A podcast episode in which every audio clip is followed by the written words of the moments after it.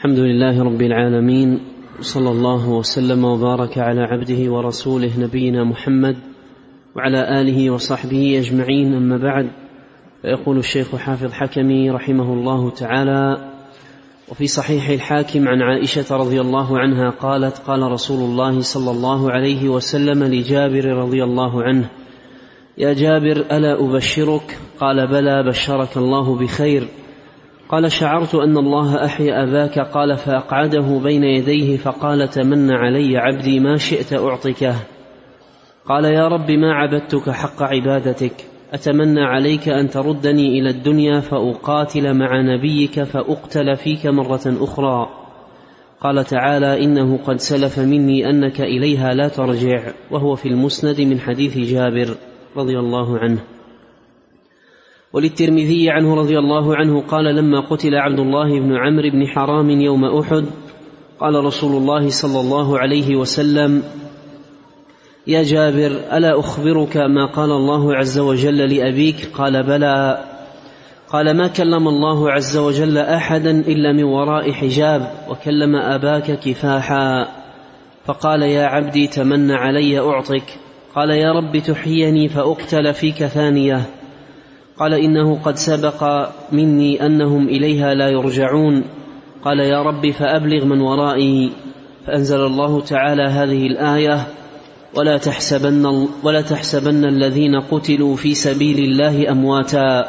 الآية قال الترمذي هذا حديث حسن غريب قلت وإسناده صحيح. بسم الله الرحمن الرحيم. الحمد لله رب العالمين وأشهد أن لا إله إلا الله وحده لا شريك له وأشهد أن محمدا عبده ورسوله صلى الله وسلم عليه وعلى آله وأصحابه أجمعين. اللهم علمنا ما ينفعنا وانفعنا بما علمتنا وزدنا علما وأصلح لنا شأننا كله ولا تكلنا إلى أنفسنا طرفة عين. أما بعد أورد رحمه الله هذا الحديث في فضيلة عبد الله بن حرام رضي الله عنه وأن الله سبحانه وتعالى أحياه وكلمه كفاحا. قال ما كلم الله عز وجل أحدا إلا من وراء حجاب وكلم أباك كفاحا.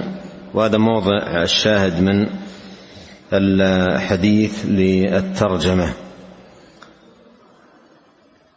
قال كلمه كفاحا. ومعنى كفاحا أي مواجهة. ليس بينه وبينه حجاب ولا رسول. ولا يتنافى هذا هذه الفضيلة التي لعبد الله بن حرام رضي الله عنه مع ما جاء في قول الله تعالى وما كان لبشر أن يكلمه الله إلا وحيا أو من وراء حجاب أو يرسل رسولا لأن الذي في الآية في الدنيا واما الذي حصل لعبد الله بن حرام فهذا بعد الموت والأمور التي بعد الموت تختلف في أحكامها عن الأمور التي تكون في الحياة الدنيا. ففي هذا هذه الفضيلة العظيمة لعبد الله بن حرام رضي الله عنه أن الله سبحانه وتعالى كلمه كفاحا كلمه كفاحا. ومعنى كفاحا أي مواجهة ليس بينه وبينه حجاب ولا رسول أي بدون واسطة. والحديث الأول إسناده ضعيف حديث عائشة الذي في مستدرك الحاكم لكن يؤيد ما جاء في معناه الحديث الذي بعده وإسناده صحيح. وقول ما جاء هنا قلت وإسناده صحيح. هذا من كلام ابن القيم رحمه الله لأن المصنف جل ما في هذا الموطن نقله من حاد الأرواح للإمام ابن القيم رحمه الله تعالى. نعم. قال رحمه الله تعالى وللترمذي والطبراني عن ابن عمر رضي الله عنهما قال قال رسول الله صلى الله عليه وسلم إن أدنى أهل الجنة منزلة لرجل ينظر في ملكه ألفي سنة يرى أقصاه كما يرى أدناه. ينظر إلى أزواجه وسرره وخدمه وإن أفضلهم منزلة من ينظر إلى وجه الله تبارك وتعالى كل يوم مرتين. جاء في بعض الروايات غدوة وعشية لكن الإسناد غير ثابت. إسناد الحديث فيه ثوير بن أبي فاختة ضعيف. نعم. قال وفي رواية ابن عرفة ثم قرأ رسول الله صلى الله عليه وسلم وجوه يومئذ ناظرة إلى ربها ناظرة. نعم وفي هذه الرواية ثوير نفسه ضعيفة. نعم. قال وفي رواية سعيد بن هشيم عن ابن عمر رضي الله عنهما قال قال رسول الله صلى الله عليه وسلم يوم القيامة أول يوم نظرت فيه عين إلى الله تبارك وتعالى رواه الدار قطني. نعم هذا إسناد ضعيف لكن من حيث المعنى من حيث المعنى ما جاء فيه أن يوم القيامة أول يوم نظرت فيه عين إلى الله تبارك وتعالى هذا يغني في ما يتعلق بهذا المعنى. ما جاء في الحديث اعلموا أنكم لن تروا ربكم حتى تموتوا. نعم. وله عنه رضي الله عنه قال سمعت وله أي الدار قطني. عنه أي بن عمر. نعم. صلى الله عليه وله عنه رضي الله عنه قال سمعت رسول الله صلى الله عليه وسلم يقول ألا أخبركم بأسفل أهل جنتي؟ قالوا بلى يا رسول الله. فذكر الحديث إلى أن قال حتى إذا بلغ النعيم منهم كل مبلغ وظنوا الا نعيم أفضل منه أشرف الرب تبارك وتعالى عليهم فينظرون إلى وجه الرحمن عز وجل فيقول يا أهل الجنة هللوني وكبروني وسبحوني بما كنتم تهللوني وتكبروني وتسبحوني في دار الدنيا. فيتجاوبون بتهليل الرحمن فيقول تبارك وتعالى لداود يا داود قم فمجدني فيقوم فيمجد ربه عز وجل. نعم وهذا إسنادها أيضا غير ثابت. فيه انقطاع وفيه رجل منكر الحديث. وما جاء فيه أن أن أهل الجنة إذا بلغ منهم النعيم كل مبلغ وعلموا أن لا نعيم أفضل من أشرف الرب فينظرون إلى وجهه. هذا يغني عنه ما جاء في حديث تميم المتقدم. قال إذا دخل أهل الجنة الجنة قال الله هل تريدون شيئا أزيدكم؟ فيقولون ألم تبيض وجوهنا؟ ألم تدخلنا الجنة؟ ألم تنجنا من النار؟ قال فيكشف الحجاب. فما أعطوا شيئا أحب إليهم من النظر إلى الله عز وجل. نعم. قال وروى عثمان بن سعيد الدارمي في رده على المريسي عن ابن عمر رضي الله عنهما يرفعه إلى النبي صلى الله عليه وسلم إن أهل الجنة إذا بلغ النعيم منهم كل مبلغ وظنوا ألا نعيم أفضل منه تجلى لهم الرب تبارك وتعالى. فنظروا إلى وجه الرحمن عز وجل فنسوا, فنسوا كل نعيم عاينوه. حين نظروا إلى وجه الرحمن عز وجل نعم ضعيف كسابقه نعم. وقال الترمذي رحمه الله تعالى حدثنا محمد بن إسماعيل قال أخبرنا هشام بن عمار قال أخبرنا عبد الحميد بن حبيب بن أبي العشرين قال أخبرنا الأوزاعي قال حدثنا حسان بن عطية عن سعيد بن المسيب أنه لقي أبا هريرة رضي الله عنه فقال أبو هريرة رضي, أبو هريرة رضي الله عنه أتسأل الله تعالى أن يجمع بيني وبينك في سوق الجنة؟ فقال سعيد أفيها سوق؟ قال نعم. أخبرني رسول الله صلى الله عليه وسلم. في في في المصادر قال أسأل الله أن يجمع بيني وبينك في سوق الجنة. يعني لما لقيه أبو هريرة دعا بهذه الدعوة له ولسعيد. الله عليك. قال نعم أخبرني رسول الله صلى الله عليه وسلم أن أهل الجنة إذا دخلوها نزلوا فيها بفضل أعمالهم ثم يؤذن في مقدار يوم الجمعة من أيام الدنيا. فيزورون ربهم ويبرز لهم عرشه ويتبدى لهم في روضة من رياض الجنة فتوضع لهم منابر من نور. ثم يؤذن. نعم.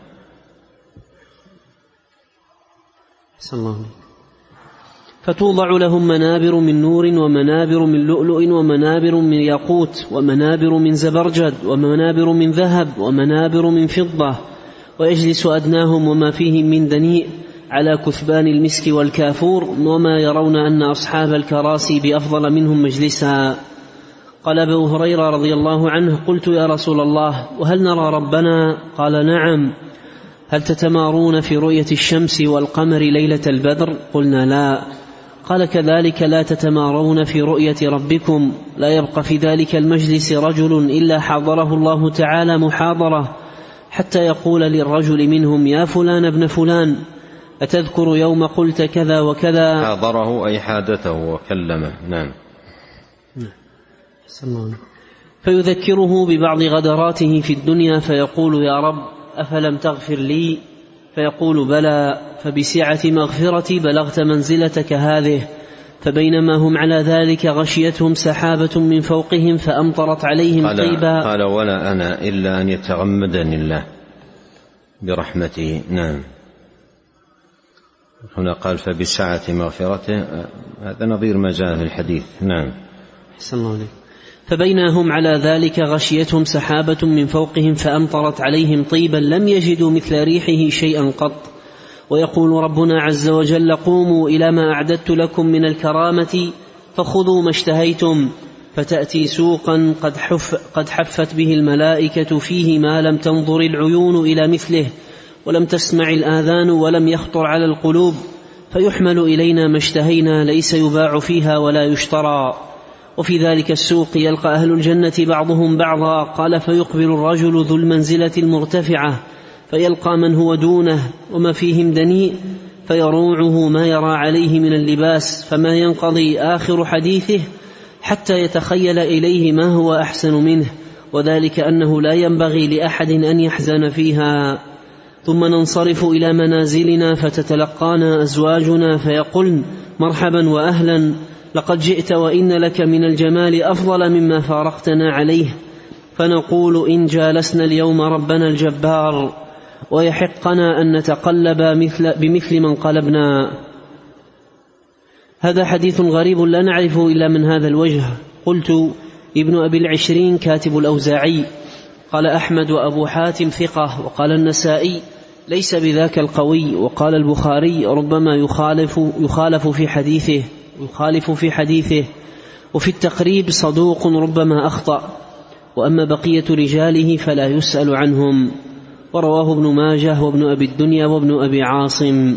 نعم يعني العلة في الحديث هذا ابن أبي العشرين عبد الحميد بن أبي عبد الحميد بن حبيب. وخلاصة ما ذكره الحافظ بن حجر عنه بعد جمعه للأقوال أقوال العلماء فيه قال صدوق ربما أخطأ ومن كانت هذه حاله لا يقبل ما تفرد به ولم يتابع عليه. فالأقرب الله أعلم ضعف هذا الحديث والشيخ الألباني رحمه الله أورده في السلسلة الضعيفة وقرر هناك ضعف هذا الحديث لأجل عبد الحميد هذا. نعم. قال رحمه الله تعالى ولابن بطة عن عمار بن روبية رضي الله عنه قال نظر النبي صلى الله عليه وسلم إلى القمر ليلة البدر فقال إنكم سترون ربكم كما ترون هذا القمر لا تضارون في رؤيته. فإن استطعتم على ألا تغلبوا على صلاة قبل طلوع الشمس وصلاة قبل غروبها فافعلوا. وفي رواية له عنه قال نظر رسول الله صلى الله عليه وسلم إلى القمر ليلة البدر فقال إنكم سترون ربكم تبارك وتعالى كما ترون هذا القمر لا تضامون في رؤيته. فإن استطعتم ألا تغلبوا على ركعتين قبل طلوع الشمس وركعتين بعد غروبها فافعلوا. هذا هذا نعم هذا ضعيف الإسناد لكن الحديث كما تعلمون قد تقدم معنا ثابت في الصحيحين من حديث جرير بن عبد الله البجلي. من حديث جرير بن عبد الله البجلي آه، رضي الله عنه. يعني بلفظ آه، مقارب تماما للفظ هذا. الحديث. نعم ولعلنا نكتفي بهذا القدر. نسأل الله الكريم رب العرش العظيم بأسماء الحسنى وصفاته العليا أن ينفعنا أجمعين بما علمنا وأن يزيدنا علما وتوفيقا وأن يصلح لنا شأننا كله والا يكلنا إلى أنفسنا طرفة عين. وأن يغفر لنا ولوالدينا ولمشايخنا ولولاة أمرنا وللمسلمين والمسلمات والمؤمنين والمؤمنات الأحياء منهم والأموات. اللهم اقسم لنا من خشيتك ما يحول بيننا وبين معاصيك ومن طاعتك ما تبلغنا به جنتك ومن اليقين ما تهون به علينا مصائب الدنيا. اللهم متعنا بأسماعنا وأبصارنا وقوتنا ما أحييتنا واجعله الوارث منا واجعل ثأرنا على من ظلمنا وانصرنا على من عادانا. ولا تجعل مصيبتنا في ديننا ولا تجعل الدنيا أكبر همنا ولا مبلغ علمنا. ولا تسلط علينا من لا يرحمنا. سبحانك اللهم وبحمدك أشهد أن لا إله إلا أنت أستغفرك وأتوب إليك. اللهم صل وسلم على عبدك ورسولك نبينا محمد وآله وصحبه. جزاكم الله خيرا.